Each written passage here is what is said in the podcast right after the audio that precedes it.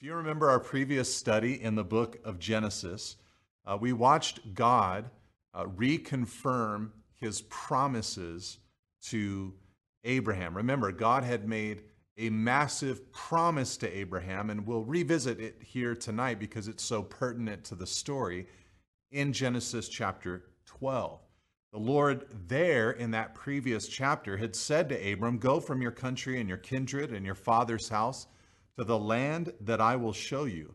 And I will make of you a great nation, and I will bless you and make your name great, so that you will be a blessing. I will bless those who bless you, and him who dishonors you I will curse, and in you all the families of the earth shall be blessed.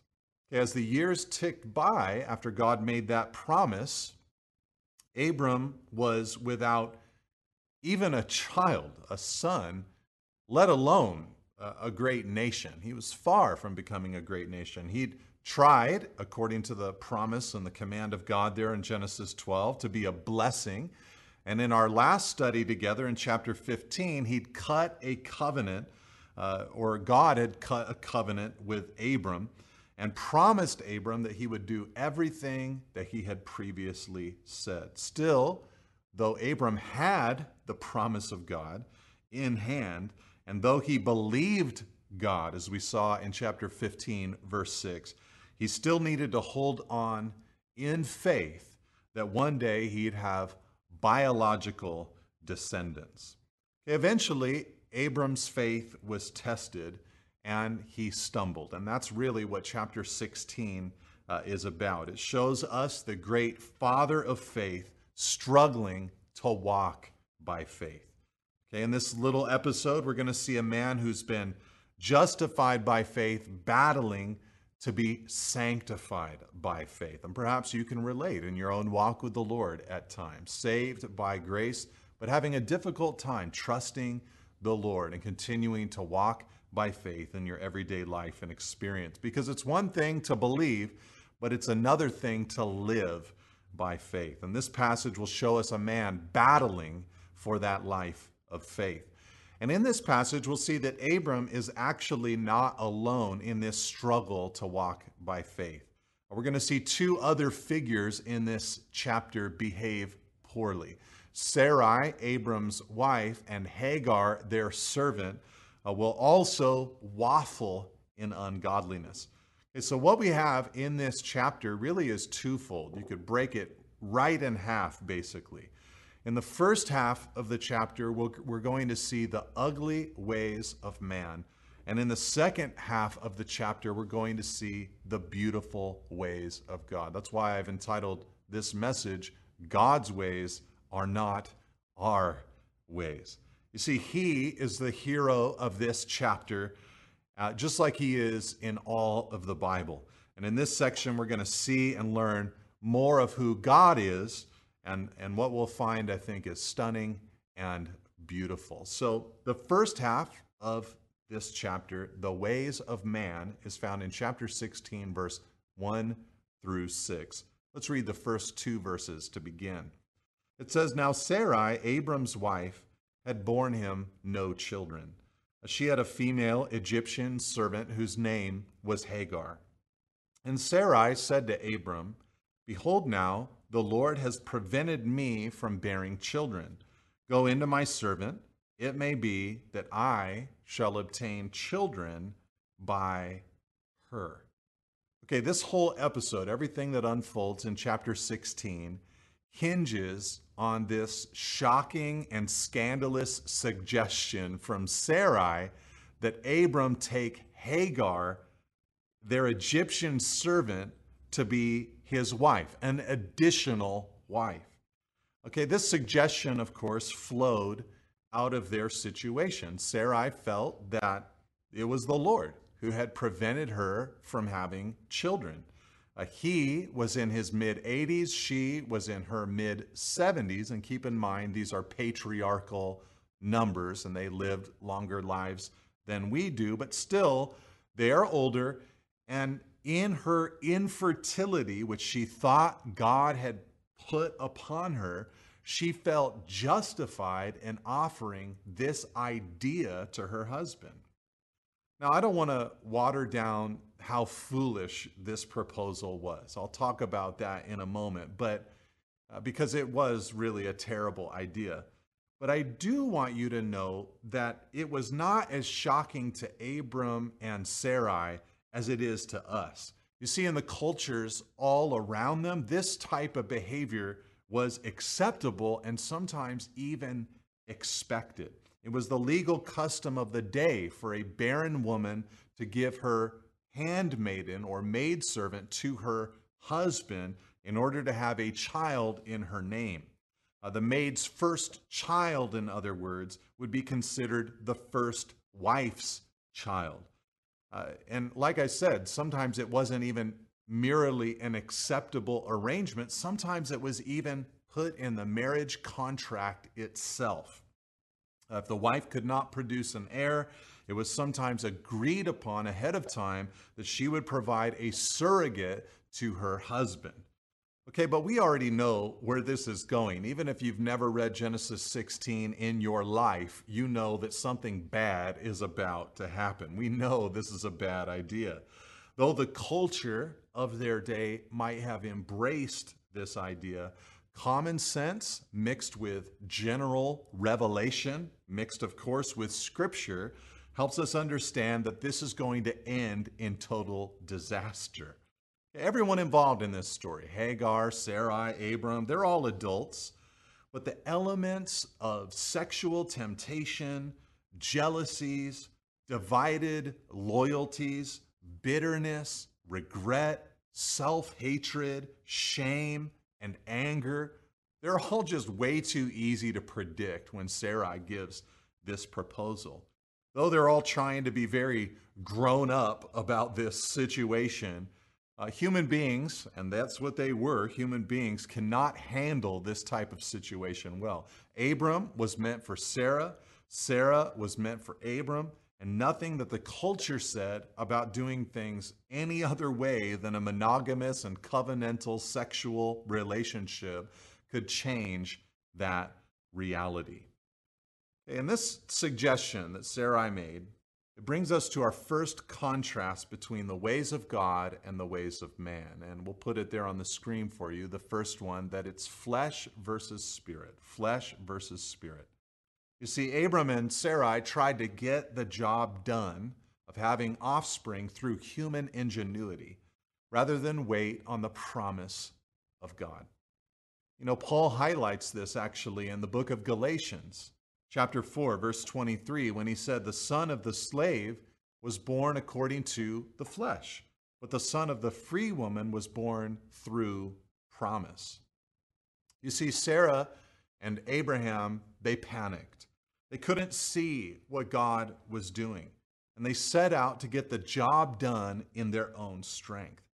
And this wasn't their way of giving God their energies, you know, like God, you want us to use our minds to accomplish your will. No, it was a way for them to go outside of God's methods and in an attempt to fulfill God's promises in their own might.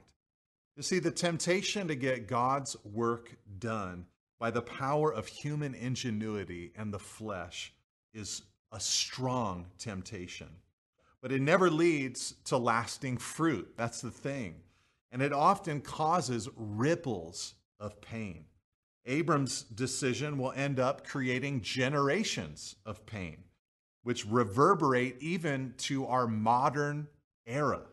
But in the moment, he thought that he was simply helping God out. He, he, he could wait no longer, so he felt that it was time to act. But the way of faith is often the way of waiting to peacefully trust God that He'll get His purposes accomplished even when we think that He needs our help. Human ingenuity and energy often only mucks up the beauty of God's work. There's a passage I like in the Old Testament that I think exemplifies or pictures this really well.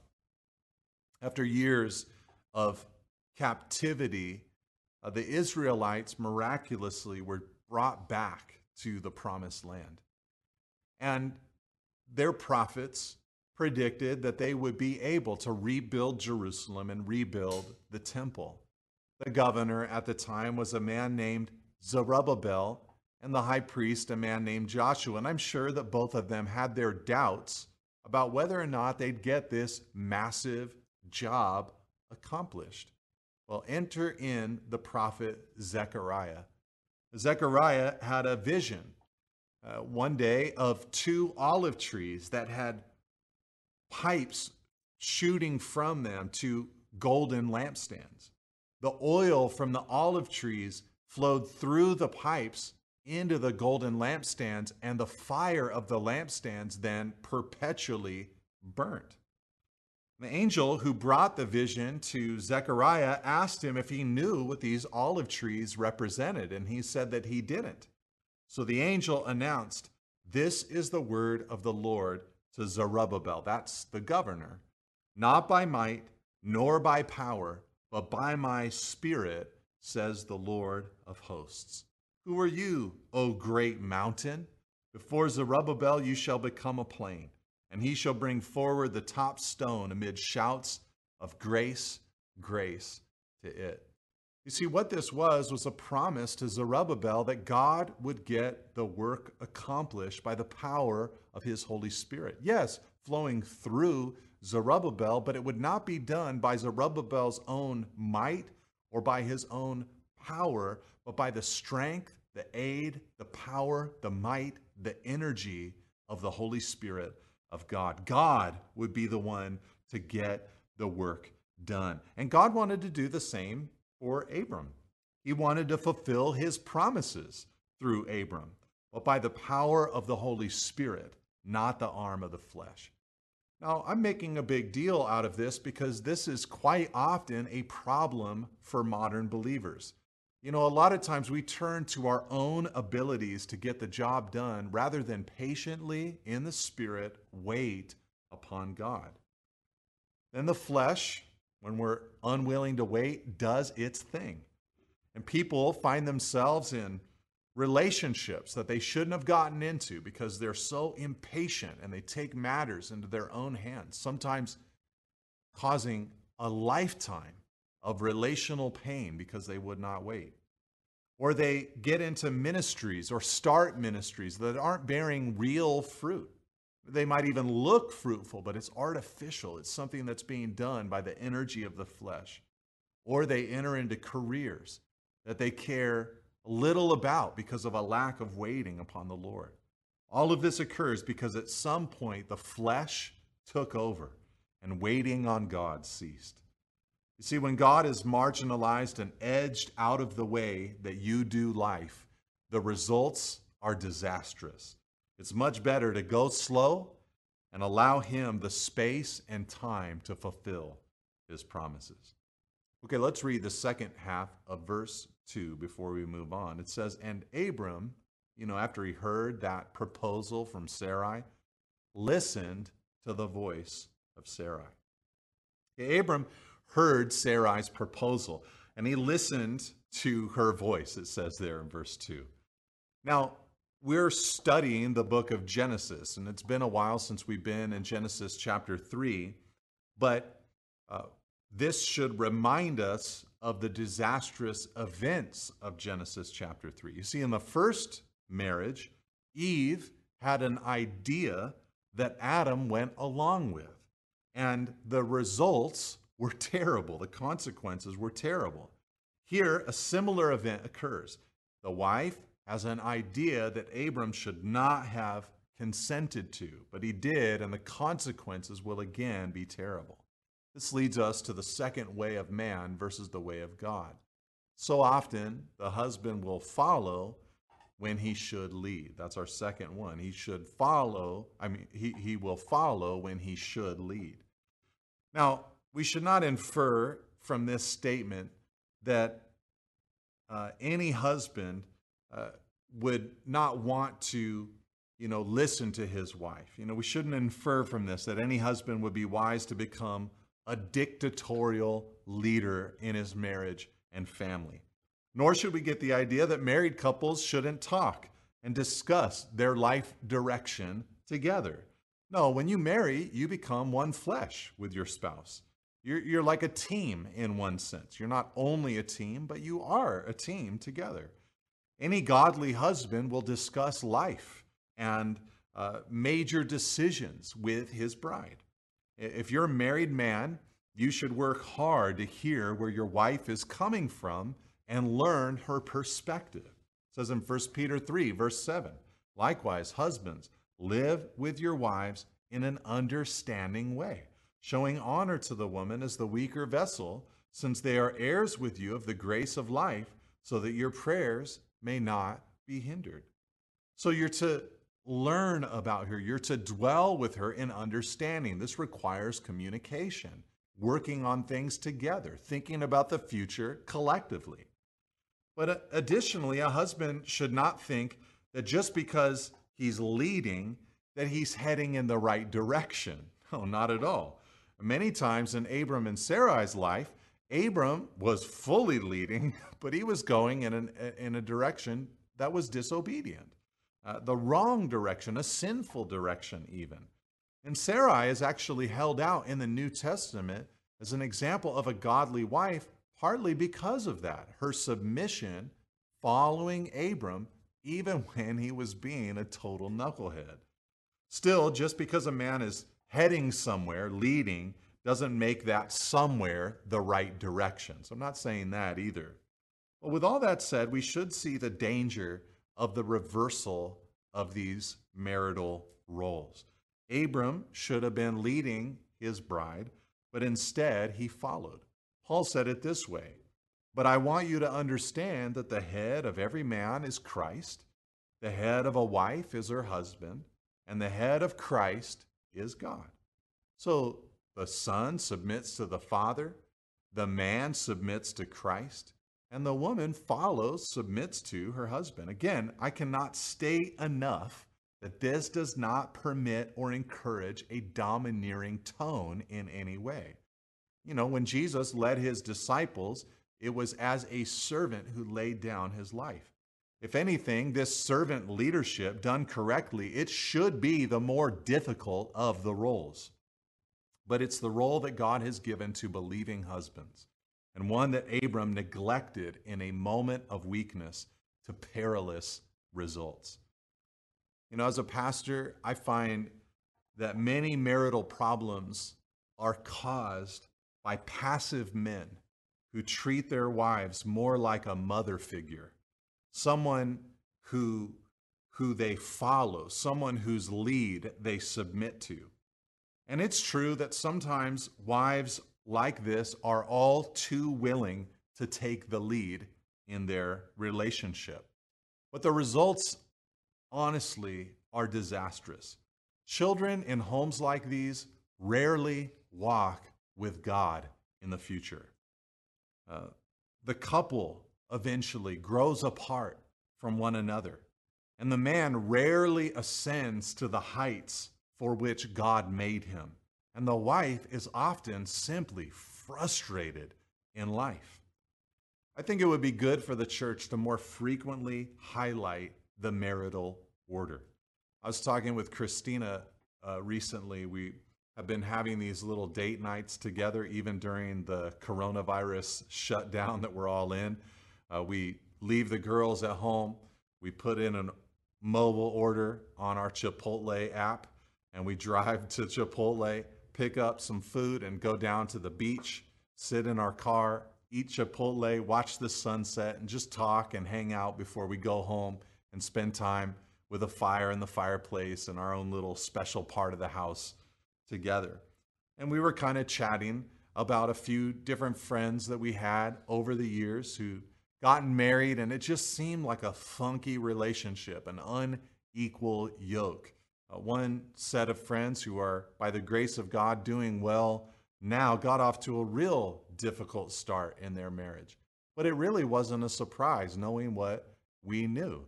They were in college together. She was actually doing his homework for him. What that communicated was this is not a real man.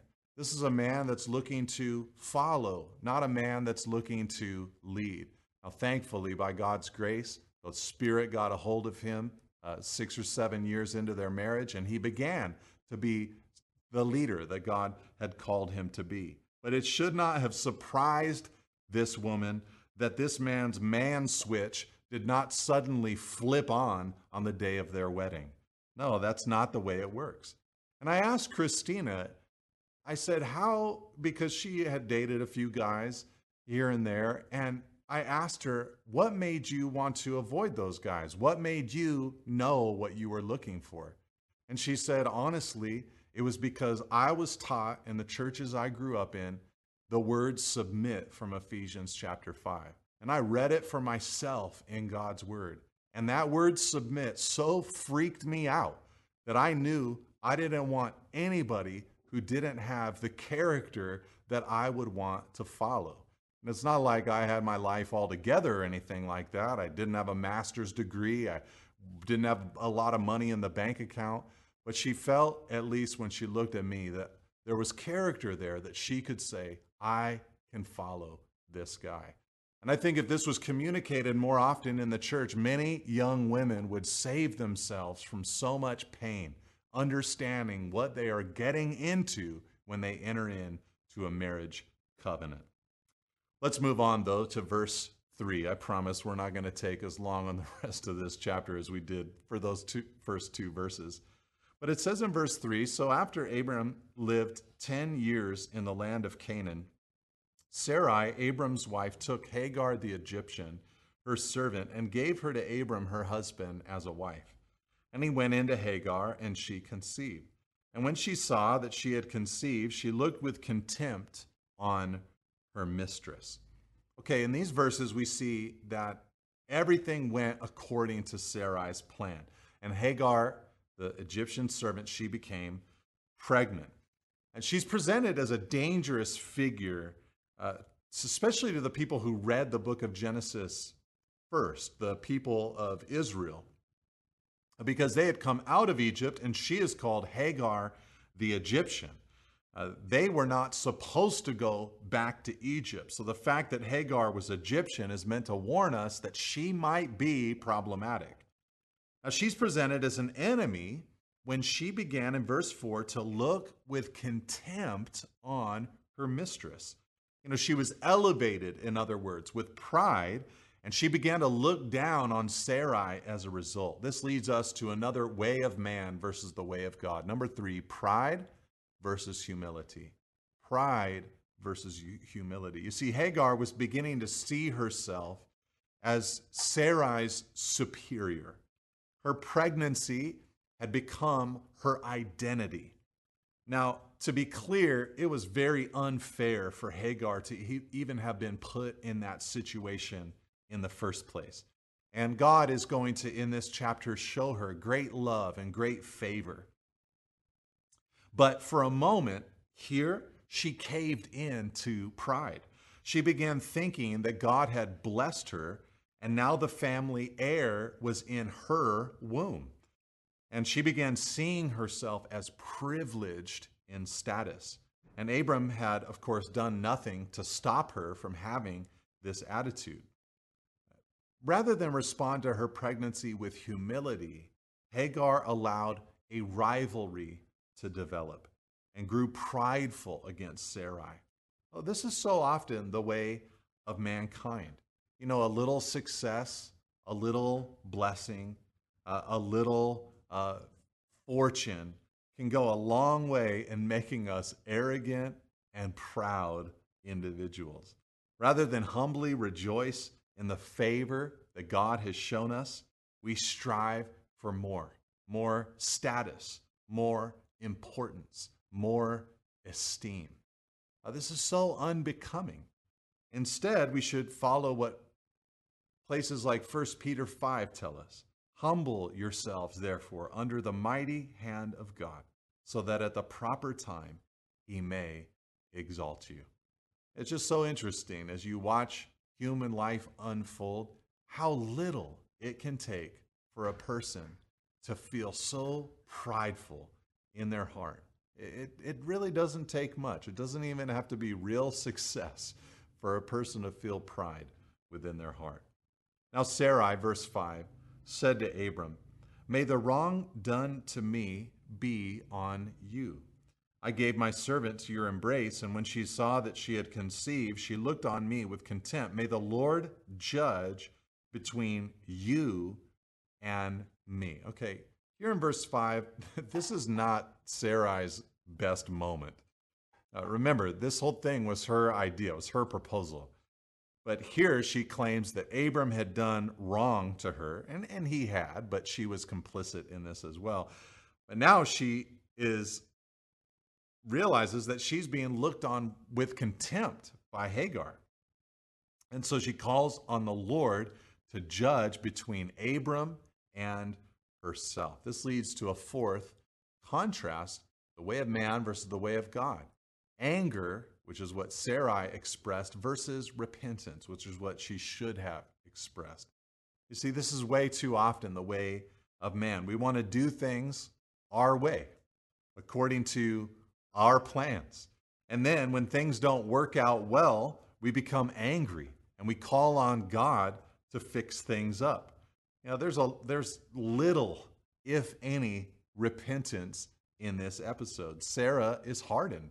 She's angry at Abram, she's angry at Hagar, and maybe she's even a little bit angry at God.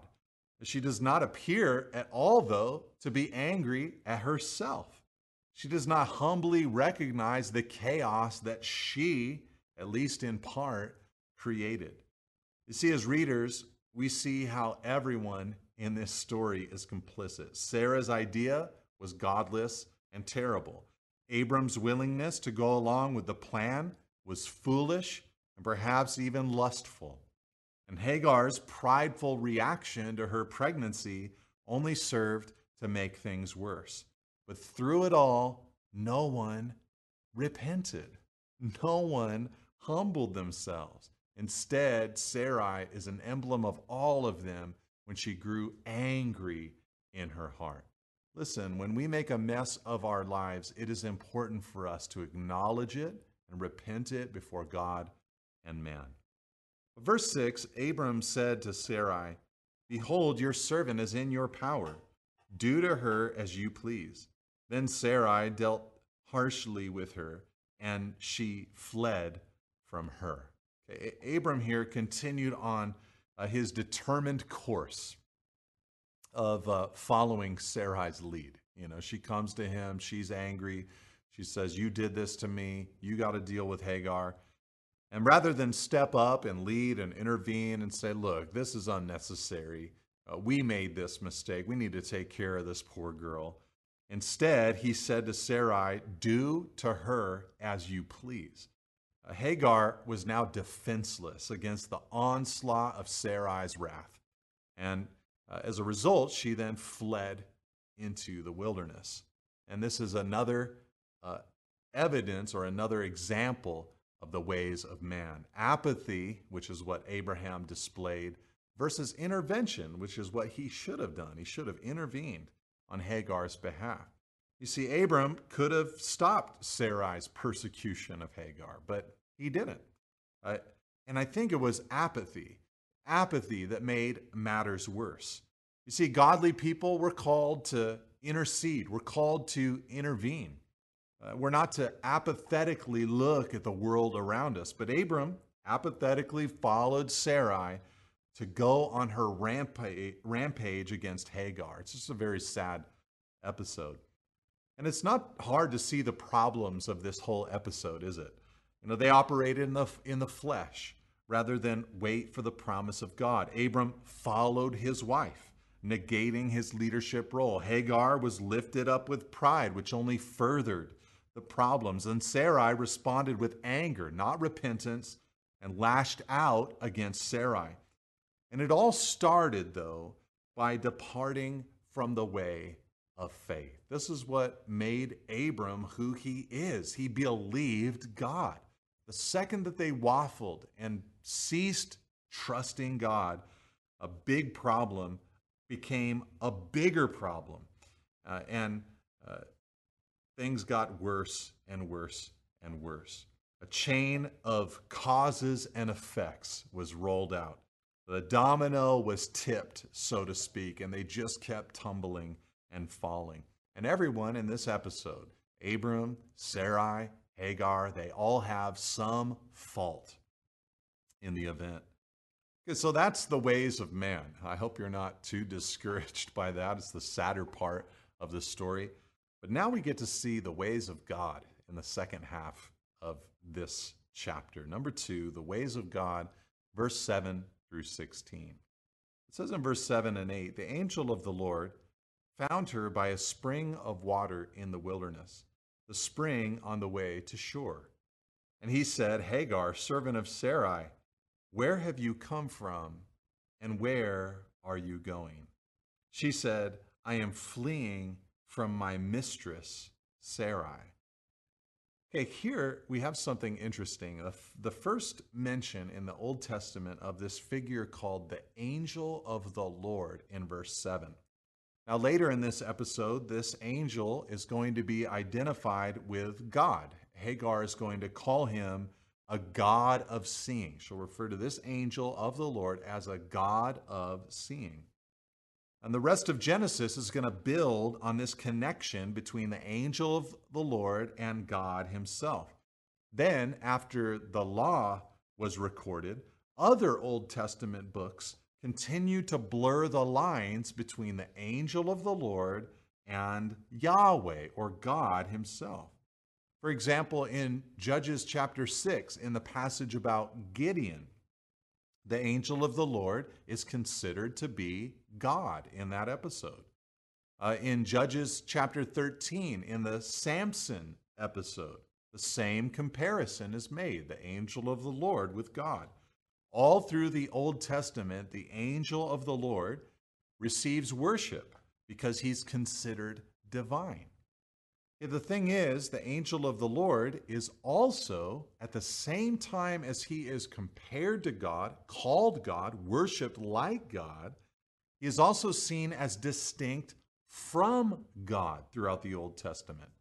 For instance, later in Genesis, when Abraham tries to find a bride for Isaac, he tells his servant that the God of heaven would send his angel to help him on his quest.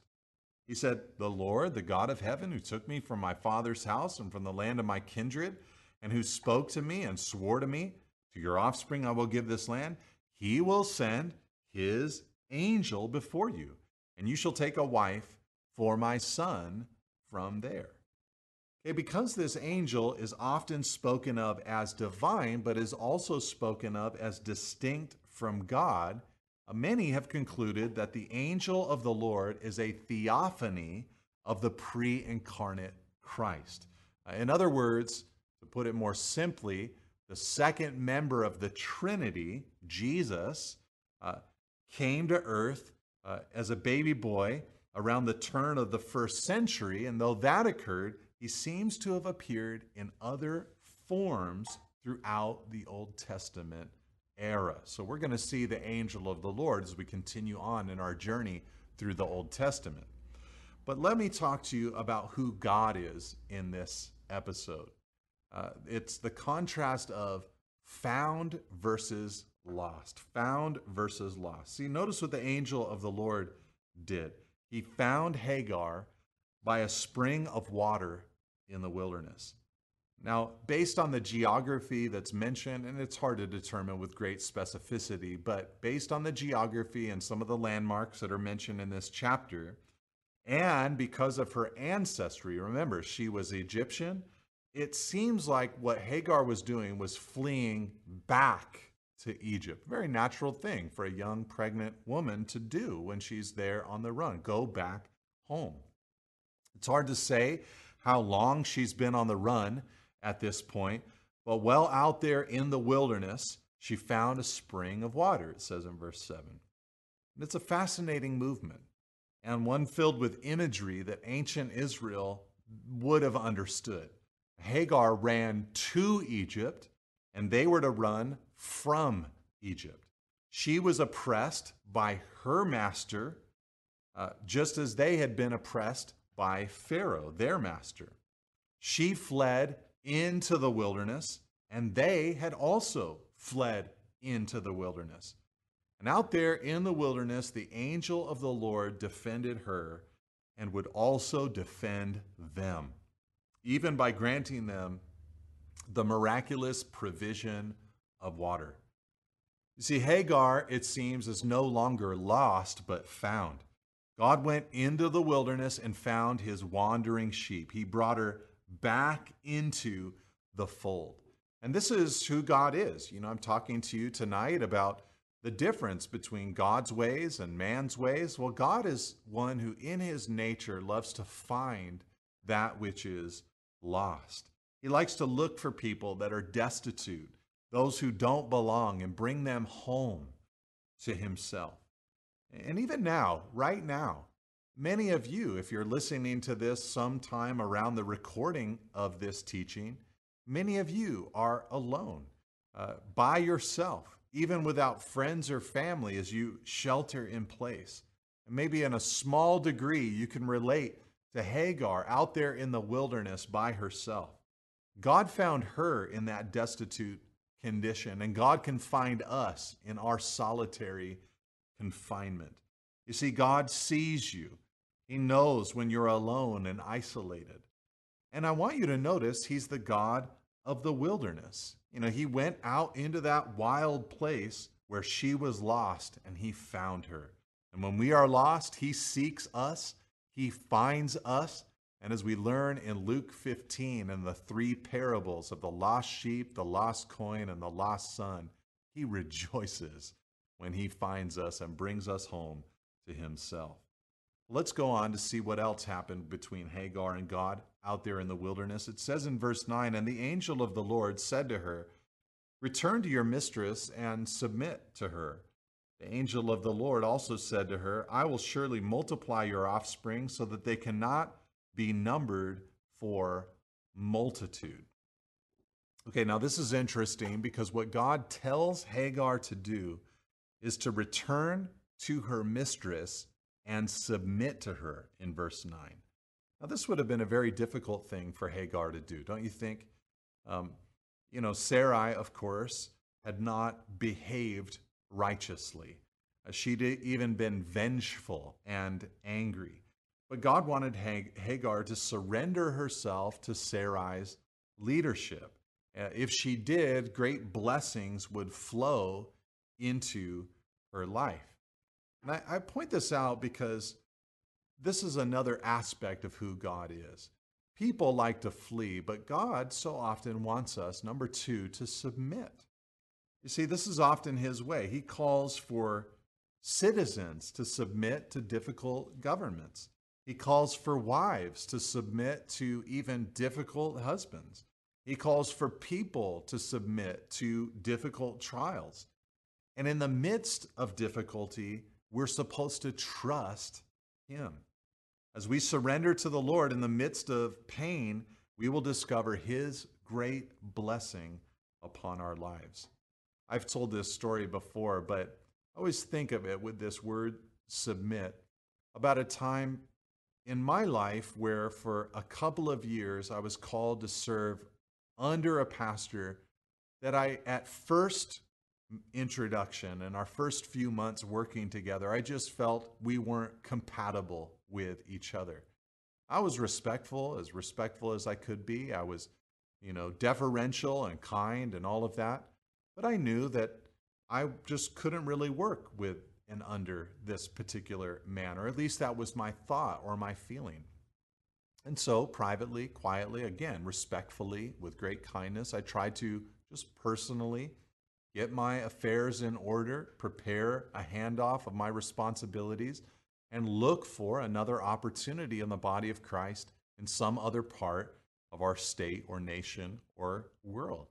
And as I was having a few different conversations, seeking out different opportunities that might have been out there, one morning I was reading in Proverbs 27, verse 18, and it said this simple line Whoever tends a fig tree will eat its fruit, and he who guards his master will be honored.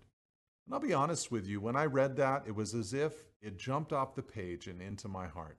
I knew that the Lord was using this proverb to show me that in the same way that a person who works on their fig tree and tends it and cares for it, prunes it when it needs it, waters it, fertilizes it, tends it, eats the fruit from it, they benefit because of that service. God was showing me that if I served this man and honored him and you know took care of him as best I could as an assisting pastor, that I would somehow eat the fruit of that relationship. And I'm so thankful I did because uh, the lessons that I began to learn from that man were so monumental in shaping me into who I am today. And I en- ended up gaining his trust and replacing him here in the church. So I am very thankful for uh, the Lord's call, like he gave to Hagar, to submit during times of difficulty. Now, in verse 11, it says, And the angel of the Lord said to her, Behold, you are pregnant and shall bear a son. You shall call his name Ishmael, because the Lord has listened to your affliction.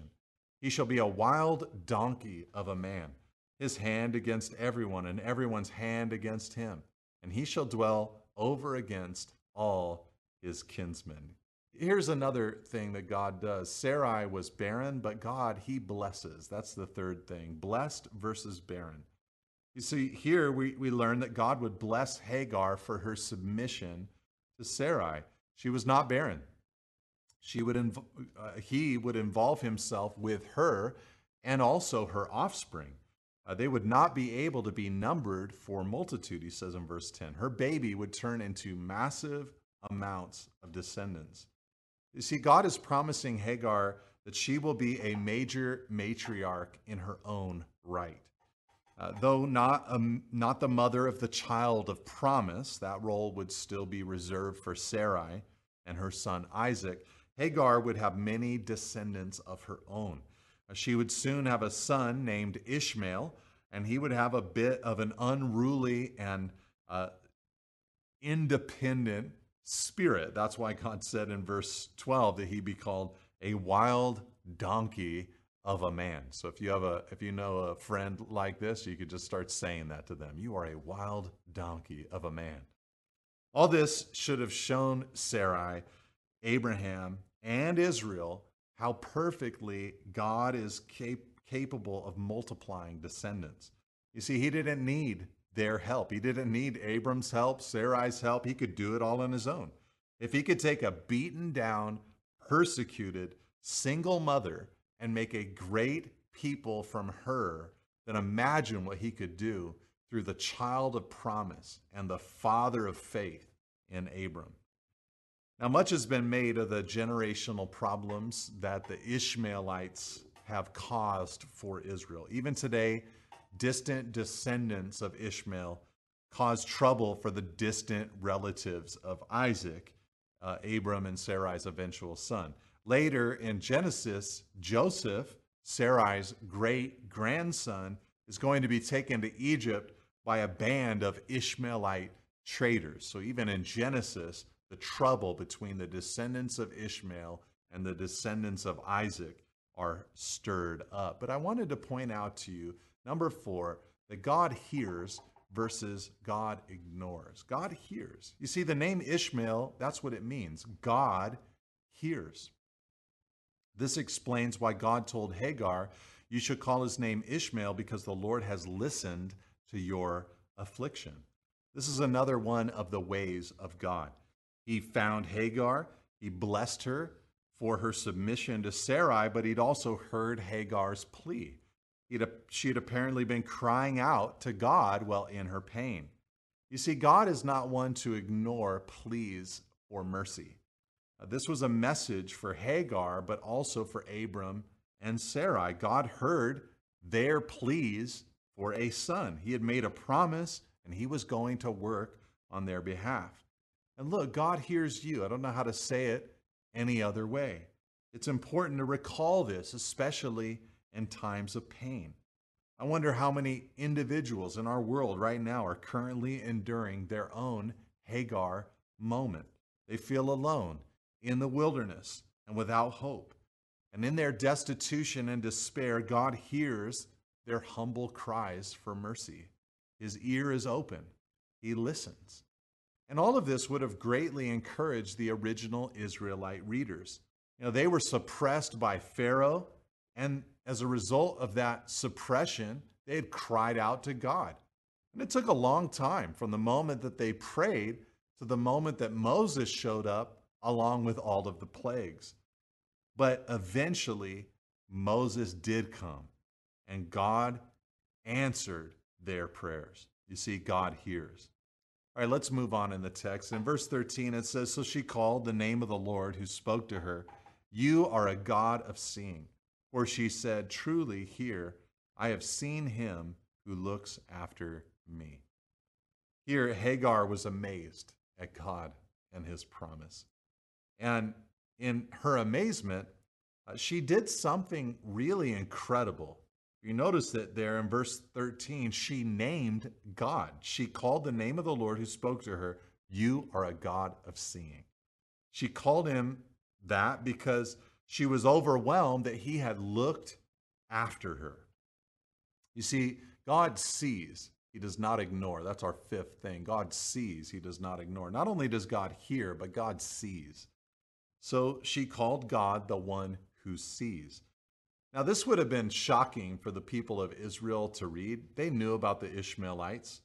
And here, the mother of the Ishmaelites named God. This is the only example in the Old Testament of someone giving God a name. She wants to invoke God's name in the future, so she gives him a name. You're the God of seeing. It's just an amazing thing. So Hagar knew God and knew that God heard her and that God saw her. She envisioned God as the great provider to whom she could turn. And listen, I want to remind you of that during this season that, that we're in. God is your great provider. As Paul said in Philippians 4, and my God will supply every need of yours according to his riches in glory in Christ Jesus. He might provide a little bit through a government check. He might provide a little bit through a new job or promotion or a little side hustle. But God, He wants to provide for you. Now, it's important to notice how Hagar came by this incredible revelation. You know, where did she learn that God is the God who hears and that God is the God who sees? I have to remind you, she learned this in the wilderness. She learned this while in great pain and difficulty. She was on the run, she was beaten down, she was persecuted, and it was there that God revealed himself to her. She saw great things about God while she was in the biggest trial of her life. You know, James says in James 1 that we should count it all joy when we meet trials of various kinds, because we know that the testing of our faith produces steadfastness. Now, it's not that we're glad that the trial is there, as if somehow we have a sadistic enjoyment of pain. No, it's that in that pain, at least we can count, uh, account, attribute, uh, consider, believe that there's something joyful about the trial because we know that God is producing character in us as a result. Okay, let's close out our study together in verse 14 and following. It says, Therefore, the well was called Beer Lahai Roi, which means God sees and provides for our needs. It lies, it says in verse 14, between Kadesh and Bered. And Hagar bore Abram a son, and Abram called the name of his son, whom Hagar bore Ishmael. Abram was 86 years old when Hagar bore Ishmael to Abram. Okay, the final contrast I want you to see about God, God's ways, and man's ways is this grace versus law. It's hard to gather this from this passage, but Paul actually used this whole episode that we just studied tonight as an illustration in the book of Galatians. Uh, he was dealing in Galatians with a group of people who thought that they could be justified or sanctified by their works. Law keeping was the way to God, or at least that's what they thought. So Paul showed them how the law was originally uh, written many centuries after the promise was given to Abraham. The promise was first, the law was a distant second. So, Paul then took this episode and, in an interesting allegorizing of this passage, he said this Tell me, you who desire to be under the law, do you not listen to the law? For it is written that Abraham had two sons, one by a slave woman and one by a free woman. That would be Isaac, who came later.